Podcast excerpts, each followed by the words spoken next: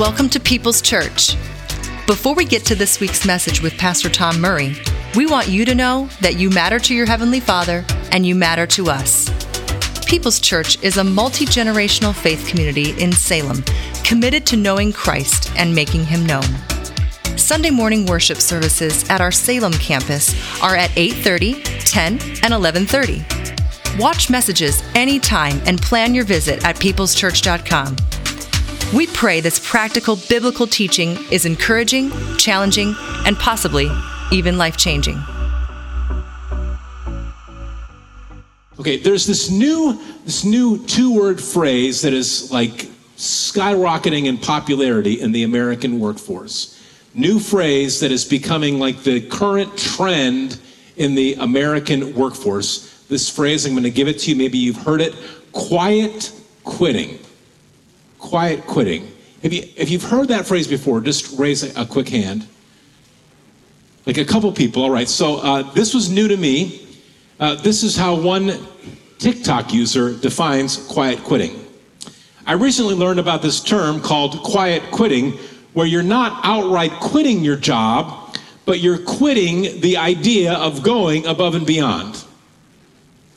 There's no real hard definition out there of quiet quitting, but if you were to do a quick online search, you'd find things like people writing about setting boundaries, only doing what's assigned, not getting burned out, doing the bare minimum to keep your job, a commitment to not overworking. One employee said quiet quitting is allowing yourself to put other things before work without feeling bad about it. Now, we talk about it with our team. There are certainly are very healthy things about having the right workplace boundaries, workplace boundaries that allow you to prioritize faith and family. These are good things. But as I'm reading about quiet quitting, I'm thinking about Jennifer's late grandfather, who once told me about living in Wisconsin, uh, and it was a northern Midwest winter. Snow was in the forecast, and the snow came, and the snow came in such abundance that it closed the roads. And so Grandpa got up early in the morning while it was still dark and frigid outside and walked several miles to work his manufacturing job so that he could put food on the table. Now, I'm trying to picture this is a loving, kind, compassionate man, but I'm still trying to picture his face if you were to sit down and explain to him the concept of quiet quitting.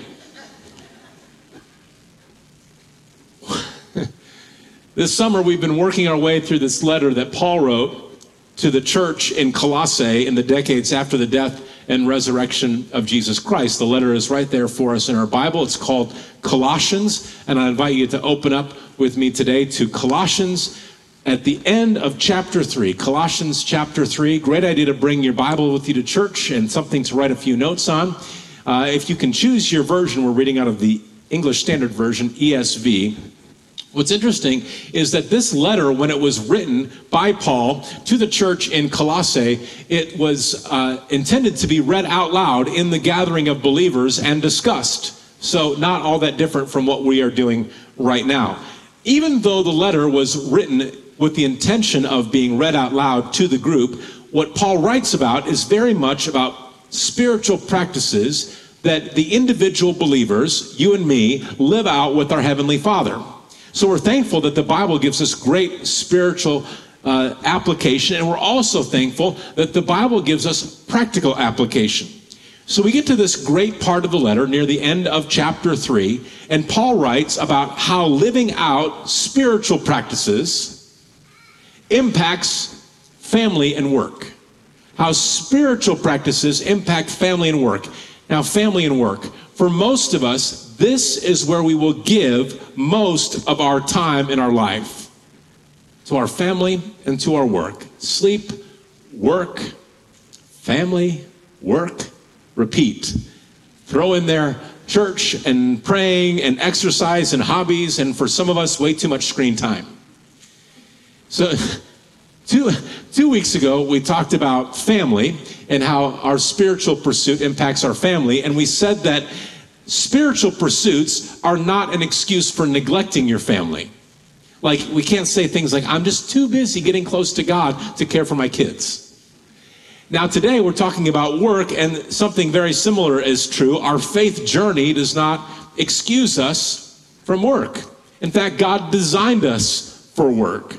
We'll see that there are definitely there are definitely cultural differences between us now and the original audience, them then 2,000 years ago. Yet, even though it's been 2,000 years since this was written, there are some workplace struggles that today are not really all that different from the workplace struggles of 2,000 years ago. So here we go Colossians chapter 3. We're going to start today in verse 22.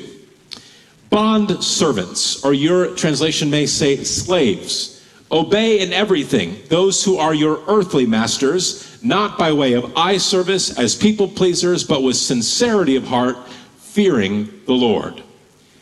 Okay, so let's just say right up front bondservants, slaves, masters, these are not terms that we use in the 2022 American workplace. And if your workplace uses phrases like masters and slaves, it's time to find a new workplace. Right away, we see that there is an immediate cultural difference between first century Roman Empire and the 2022 American workplace. So it's not an apples to apples comparison. However, be, let's not allow that to prevent us from seeing what God has as current workplace application for our work life today. There's great wisdom that you and I can bring to this that will make our work life more fulfilling. We can read through what we're going to see Paul writing to the letter to the people of, of Colossae, where he writes about the workplace. And it's important to know that what Paul challenges workers to live up to would have been more challenging for the first audience than this audience. Why? Because as a 2022 American worker, we have the freedom to leave our jobs. In fact, we just came out of, as we wrapped up the pandemic, and we believe we wrapped it up, right? As we have come out of that, one of the things that paralleled the pandemic was this other thing that was called the Great American Resignation. The Great American Resignation. About 33 million Americans left their jobs in 2021. 33 million Americans. And maybe you're one of them. You left your job for another job, or you left the workforce altogether. The driving reasons for people leaving their work the great resignation, low pay, no opportunity to advance, feeling disrespected, childcare challenges, or lack of flexibility in work hours. Now, if you were to have a time machine and you were able to go back to first century Colossae and you were to describe to them a work environment where you had the freedom at your will to leave a job when you decided to, this would have blown their minds because this freedom did not exist at that time in world history. In ancient Rome, there were slave owners and the men were slave owners and they had total legal control over their slaves. Historians tell us there were some laws that, for example, it was against the law for a master to murder their slave. However, the laws were rarely enforced. In the eyes of the government, the slave was a non person. They did not even have legal claim to their own children. Slaves were not citizens. They could not own property. They could not participate in government. Now, there were some slaves who were released by those who were their masters. But it, and while it brought some freedom, there still was no citizenship. So, into that culture, this is not a history lesson. The reason I'm sharing this is into that culture, Paul writes, Obey in everything those who are your earthly masters, not by way of eye service as people pleasers, but with sincerity of heart, fearing the Lord. It is so important to point out that Paul is not endorsing slavery. In fact, in the letter to the Corinthians, 1 Corinthians 7:21, Paul tells slaves or bondservants, if you can gain your freedom, take the opportunity. For Paul, though, to come out and address the working class of the time with specific instructions, this did something right away. Paul was paying attention to people who others in culture were not paying attention to. And simply by writing to them, Paul adds value to their life. Paul gives them recognition in a society that otherwise did not give them much value. And also, Paul is writing to people, real people who are in a real church. And so, for Paul to write to the working class of that time in history, what can we uh, see there? That the working class must have been in church. So, the working class is part of the church community. And today, what we can see is that God values the life and work of every person. God values the life and work of every person. In a society that placed little value on the life of a slave, God, through Paul, gives the instructions what you do. And the attitude that you do that work, it matters to God. So Paul does not endorse slavery, but he also does not promote a workers' revolt. What is Paul's approach? Inspired by the Holy Spirit. He writes, Obey in everything those who are your earthly masters, not by way of eye service as people pleasers. Try to please those you work for, and not just when they're watching you. With sincerity of heart, fearing the Lord. Serve them honestly. Focus on what they have asked you to do. And this is so important not because of who they are not because of who your employer is, but because of who God is. Bring your best because of who God is. Now, let's not overthink this for our context today. Because of who God is, do your best work with a great attitude, even when no one is watching. Now, I have not done a survey of the employers in the greater Salem area, but I am guessing that if we were to do a survey of those who employ others in our city, in our region. And if we were to ask questions, would you like those who work for you to do what you ask them to do? Or if we were to ask a question like, would you like the people who work for you, would you like them to do their work even when you're not watching them? Or if we were to ask a question, would you like the people who work for you to do their work with a great attitude? I bet that we would find the business leaders, Christian or otherwise, would say, yes, yes, and yes. Bond servants, obey in everything those who are your earthly masters, not by way of eye service, as people pleasers, but with sincerity of heart, fearing the Lord. For Paul to write these things, what can we assume about what was likely happening at this time in history. For Paul to write something like, Obey in everything those who are your earthly masters, what was likely happening is that there was widespread disobedience or partial obedience in the work environment. For Paul to write the way of eye service is people pleasers, what was likely happening is that there was widespread people doing their best when someone was watching them for better treatment. For Paul to write, bring a sincerity of heart, what was likely happening? Poor attitude or poor motivation. Some of these things, although the years have passed, the centuries have passed, are really not all that different from some of the challenges that we face today. There was a motivation challenge. So now Paul gives us what was good then and is good now. Verses 23 and 24. Whatever you do, whatever you do, work heartily as for the Lord and not for men, knowing that from the Lord you will receive the inheritance as your reward. You are serving the Lord Christ. Here's your motivation.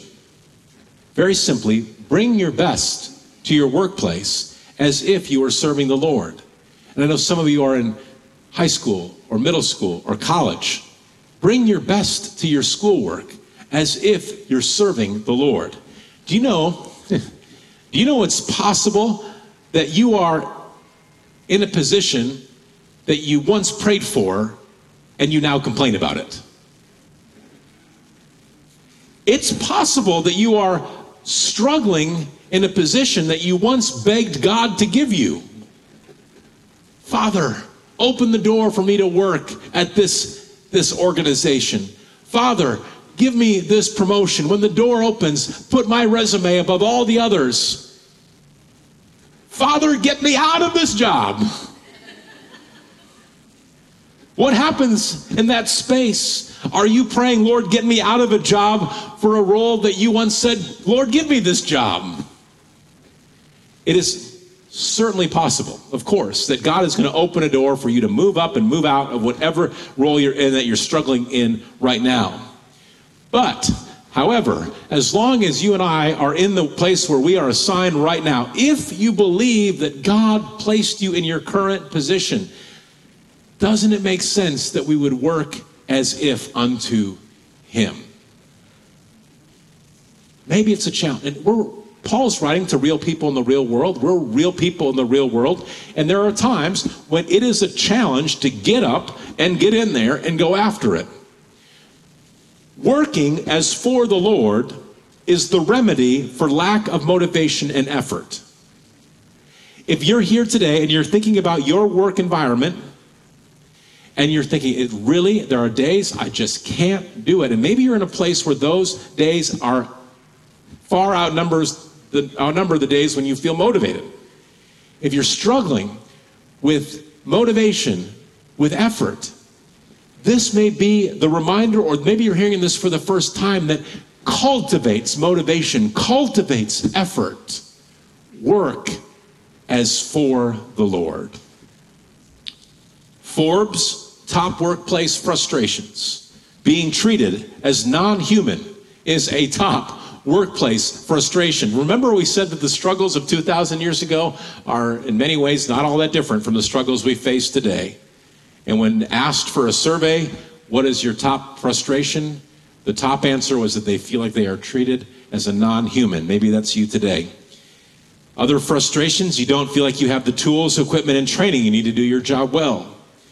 The boss is an unqualified tyrant. You feel like the managers are always lying to you. You don't trust those who lead you. Workplace politics. And that phrase that perhaps you would say about your work today you feel underpaid and overworked. Maybe you love your work. Praise God if that's you today. I hope you thank God because there are many who are not in that place today. You feel valued and you feel understood.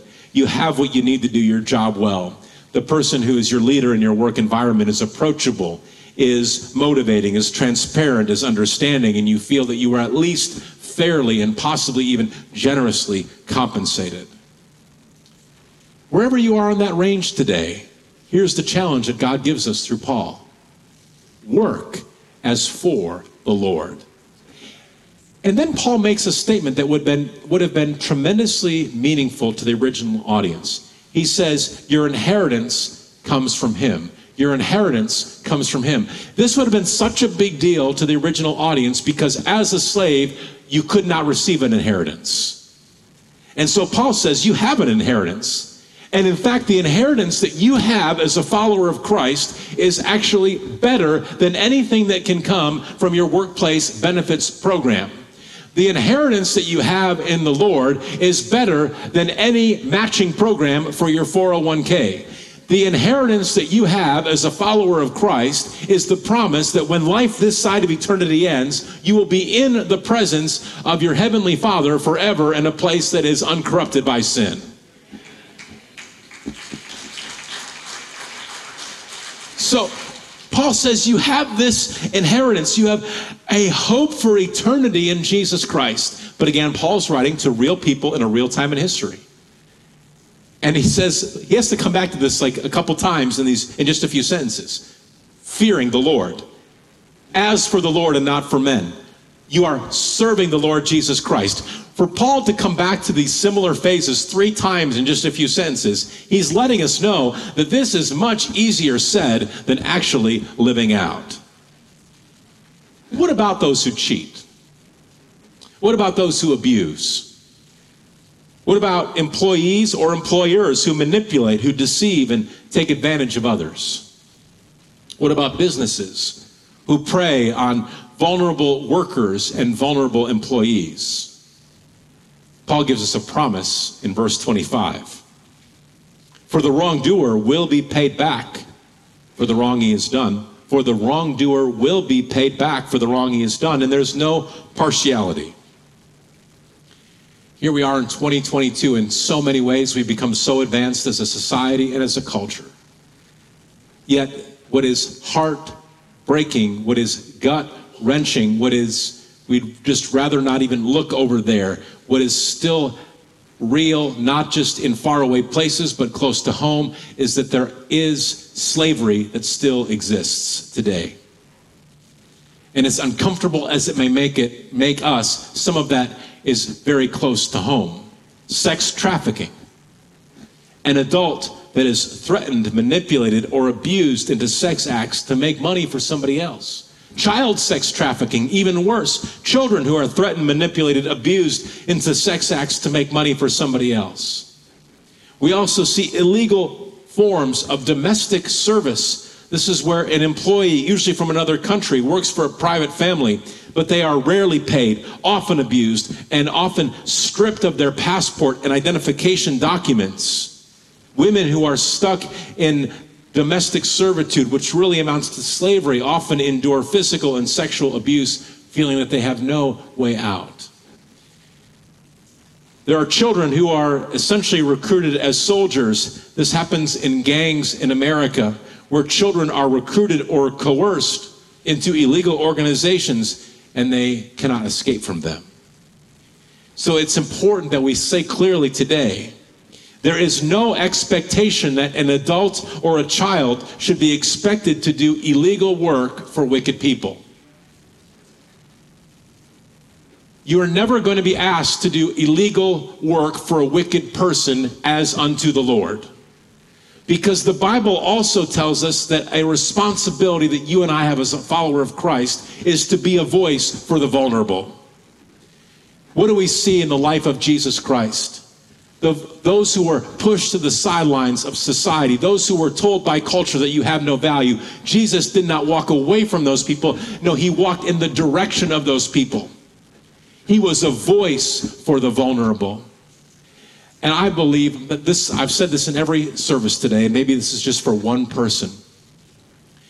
You are, this is not just theoretical, you are a, you are, you have become personally aware of a situation where someone is in an abusive work situation. They are in a situation where they are held in what amounts to modern day slavery. And it feels just easier to look in the other direction. It feels messy to get involved. It feels complicated to inject yourself in that situation. But God is calling you today to be a voice for the vulnerable.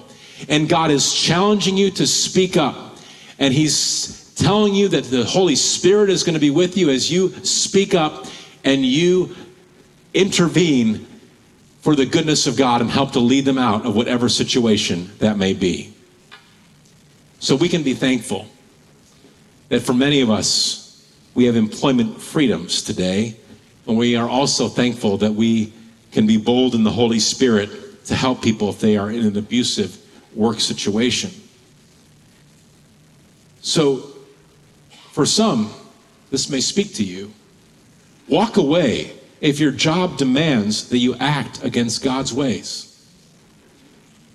Some of you are in an environment where it is demanded of you, required, not, not optional, but it has become mandated of you that as a condition of coming to work, that you act against God's ways in a way that is immoral, that is in a way unbiblical.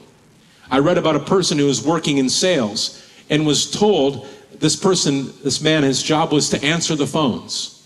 And the objective of answering the phones was to get people to come into the showroom. And so when potential customers would call and ask, Do you have this certain product available or that product? He was always told whether the product was in stock or not. He was told, You must tell the customer we have that product in stock, lying to them often because the employer thought if they could come in, even if they didn't have what the, the customer wanted, that they would be able to sell them another product. And this man wrote about how he could no longer do this, no longer tell bold faced lies to potential customers about what products they had on their shelves. Or the woman who worked as a bartender who wrote this I have put in my two weeks' notice at the restaurant where I work as a bartender. I believe that God is calling me out of that restaurant to find work elsewhere. Working there has really drifted me away from God. I fell into drinking alcohol, making sarcastic and inappropriate jokes, gossiping, lusting, and I feel like a hypocrite when I try to talk about Christ as I'm serving liquor to guests that often leads them to intoxication. These are difficult times. Difficult moments when you come face to face with does my faith conflict with my vocation? And sometimes it feels like we can't step out because where will we go? What will we do? What will we do if the only way that we've known how to earn a living comes in conflict with God? What happens if we step out? I know that there are stories that are part of our church family where you have taken a step away from a situation where you were demanded to do something in your workplace that was against your faith, and you stepped out saying, I'm not going to do that anymore. I'm not going to dishonor my relationship with God anymore in that way. And you've stepped out in faith. And what you have found is that even though you didn't know how it was all going to come together, you found that your Heavenly Father, who we know the promises that He is our provider, if you step out in faith away from something that is putting you at odds with God, God will honor that step of faith and will put you in a place where you can both earn a living and, and not dishonor God at the same time. So, up to this point, if you are uh, the owner, manager, supervisor, principal, uh, you are the employer. There's been a lot that you are, would be like, thankful that someone is preaching about, telling employees, do what you're asked to do, work even when you're not being watched, bring a great attitude. Well, now Paul is going to write to those who are in positions of workplace authority. And remember, Paul's writing to a real church at a real time in history. So for Paul to write to both the working class and those who are in workplace authority, what's exciting about that? Is that even in that messed up society 2,000 years ago, these people, even though they were on different ends of the social stratosphere, they're worshiping together. They're worshiping together. They're both in the community of God. And so Paul writes now, this is Colossians 4, verse 1 Masters, masters, treat your bondservants justly and fairly, knowing that you also have a master in heaven. If we look at the last part of chapter 3 and into this first verse of chapter 4, this so goes against the grain of culture at the time it was written because more people than not were considered property. Women, children, the workforce, all considered property rather than people. And so Paul, in this short paragraph, makes statements that would have been very controversial at the time. Because why? Paul elevates the value of women. Paul elevates the value of children. Paul elevates the value of the working class. And now he says, if you are going to lead people and be a follower of Christ, then you cannot treat people simply the way that culture approves. Paul says you need to bring fairness. You need to treat your workers with honor. You need to be consistent with what is morally and ethically right. And you need to compensate your workers for what they have earned. So leaders are accountable to God for how they lead. Paul's description of the work environment all those years ago something quite different than what from what was culturally acceptable because of who God is. Do your best work with a great attitude, even when no one's watching. And those who are in workplace authority treat workers as people. Imagine that. Treat workers as people, not property. And what is the outcome? What is the outcome? Aspire for a workplace where employees bring their best, employers are fair, and everyone puts God first. This was rare then, and it sure seems rare today. Paul has written about how living out spiritual practices impacts family and work. Two weeks ago, we talked about family. Today, we talk about work. Family and work where most of us will spend most of our time, the two areas where most of us will give most of our life. And there's been this theme throughout these instructions about family and work, and they all come back to putting the needs of others above your own. Wives, encourage your husbands to lead. Husbands, lead your family with a love that prioritizes what's best for your family above yourself. Children, obey your parents. Parents, bring compassion, kindness, forgiveness, and grace into your home. Workers, employees, work as if you are working for God. And the way you live that out is by honoring those who you serve under. And those of us who are privileged to have others who work on our teams, through Paul, God says you need to treat those who you have the privilege and responsibility to serve with fairness, justly, as people. Paul could have wrote a letter to the Roman government. Maybe he did and it got lost somewhere. Paul could have written a letter to the Roman government saying, This is how we're going to do this. We're going to change the laws. We're going to demand workplace protections. We're going to demand that there be an elimination of these laws that place different values on different people. We're going to wipe those off the books, and that's going to be our, our campaign. Now, certainly, there are examples in the book of Acts and throughout the New Testament of where there are instructions written to those who have the responsibility to politically lead. And we see that Paul had influence over political leaders. But this letter is not written to politicians. Who is the letter written to? It's written to the church. It's written to everyday people like you and like me.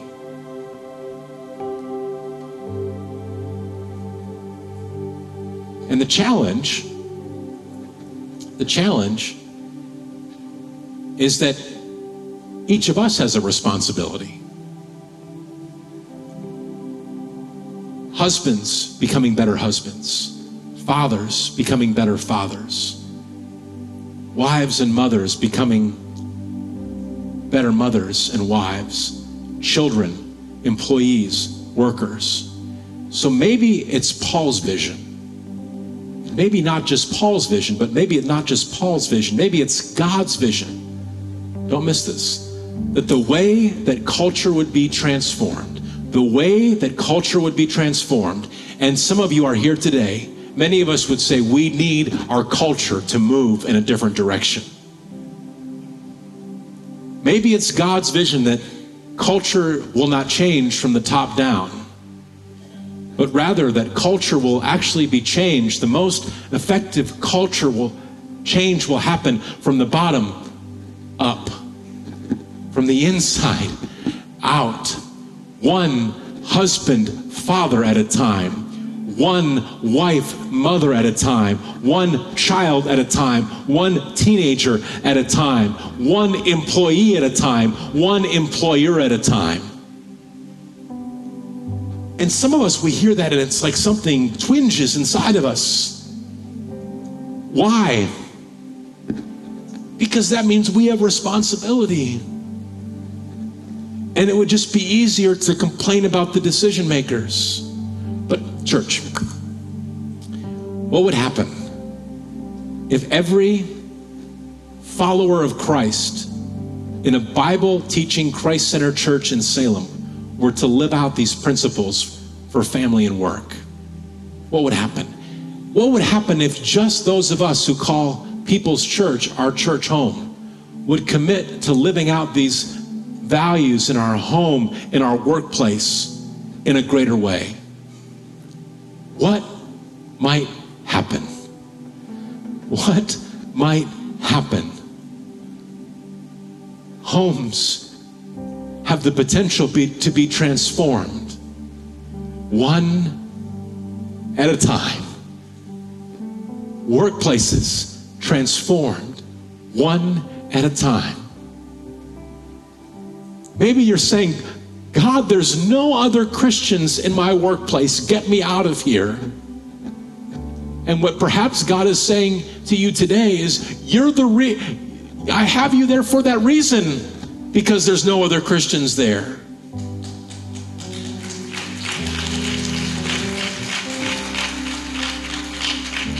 And I believe that some of us are seeing that if we were to be the, old, the first one to bring this attitude to our workplace, that it would be contagious in a good way. Why, why are you doing above the bare minimum? Why are you working with that great attitude, especially the way that we get treated here? Because I'm working as if unto the Lord. I'm working as if unto the Lord. And it's exciting what might happen if we change our workplaces one workplace at a time, one division at a time. If you work for a larger workplace, one household at a time. If we start to string together enough one at a time, what might happen? We might just change the culture through the power of the Holy Spirit. Through the power of the Holy Spirit. We pray that this week's message has been practical, encouraging, and challenging. Let us know if you made a first time commitment or recommitment to following Christ. Visit peopleschurch.com and click Connect to share your decision with us. There is great value in being a part of a Christ centered, Bible teaching faith community. If you are looking for a church home, Pastor Tom Murray invites you to People's Church in Salem. Sunday morning and evening worship services, group Bible studies, relevant, engaging activities for kids and youth in safe, secure environments. Watch messages anytime or plan your visit at peopleschurch.com.